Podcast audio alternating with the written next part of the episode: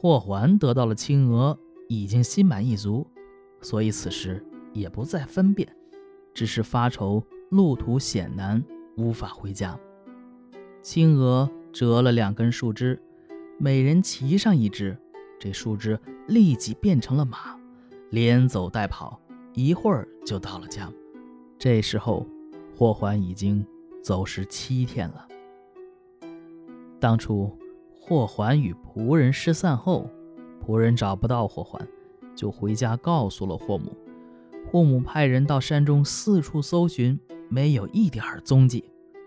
正忧愁焦急的时候，听说儿子自己回来了，高兴地走出迎接，抬头看见了青娥，差点吓死。霍桓把经过情形略述了一遍，霍母听了也更加高兴。青娥因自己行迹诡异，怕别人知道了奇怪，请求搬家，霍母同意了。正好在别郡还有一处住所，选个日子就搬走了。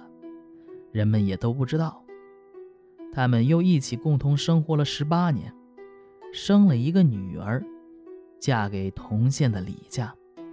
后来霍母去世了，青娥对霍桓说：“我们家的茅田里有一只野鸡生了八个蛋，这块地可以安葬母亲。你们父子可扶灵回去安葬。儿子已经长大成人，应该留在那儿守墓，就不要回来了。”霍桓听从了妻子的回答，安葬完母亲，就独自返回了。过了一个多月。儿子孟仙回来探望父母，父母都没在家。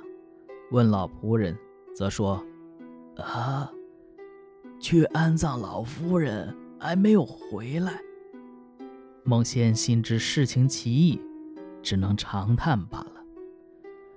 孟仙文章写得好，很有名气，但是科考却不顺利，到四十岁也没考中。后来。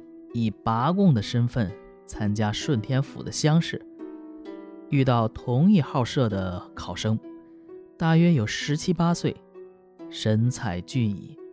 孟仙很喜欢他，看他的试卷，注明顺天府领生霍仲仙。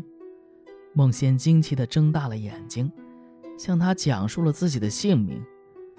霍仲仙也感到很奇怪，就问孟仙是什么地方人。孟仙都告诉了他，众仙高兴地说：“小弟进京时，父亲嘱咐，如果在考场上遇到了山西姓霍的，是一家子，应当热情相待。现在果然如此。然而，为什么我俩的姓名这样相似呢？”孟仙就询问众仙的高祖父、曾祖父、父母的姓名，听后吃惊地说：“这……”这就是我的父母啊！众仙怀疑年龄不符，孟仙说：“我们的父母都是仙人，怎能从他们的容貌来判断年龄呢？”于是叙述了以前的事情。这个时候，众仙才相信了。考完顾不上休息，兄弟二人一起坐车回家。刚到家门口，仆人迎上前来禀告。说昨夜不知老爷和夫人到哪里去了，两人大吃一惊。众仙进屋去询问妻子，妻子说：“昨天晚上还一起吃酒。母亲说，你们夫妇年纪轻轻，没经历过什么事。明天大哥来了，我就放心了。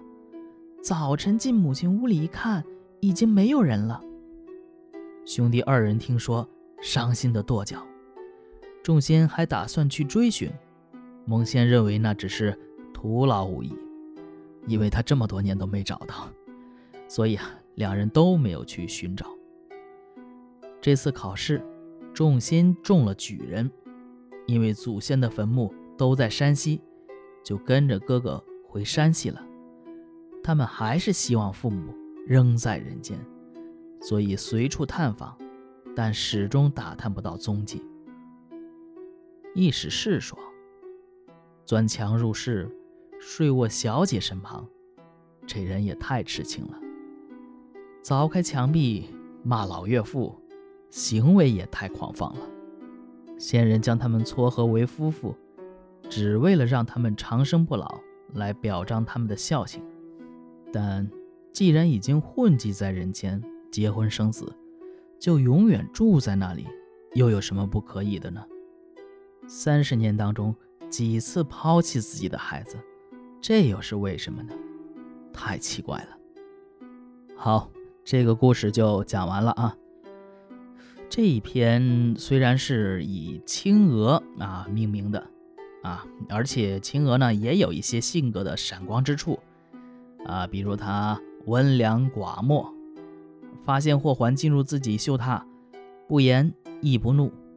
嫁给霍桓后呢，啊，所谓入门，乃以禅掷地曰：“此寇盗物，可将去。”啊，这种描写还是挺可爱的。你看，把铲子扔地上，说。哎，你这是强盗的东西，就是就你就是靠这个东西进我屋的啊，还是有点可爱的，啊嗯，但是呢，嗯，性格更加鲜活夺目的是男主人公霍桓。小说写他由于聪慧绝人，十一岁以神童入判，母亲呢过于爱惜，啊，下令不让他出啊，不让他出庭户。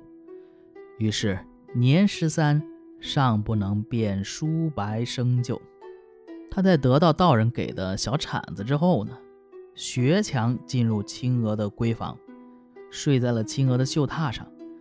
被发现以后呢，目灼灼如流星，肆意不大畏惧，但恬然不作一语。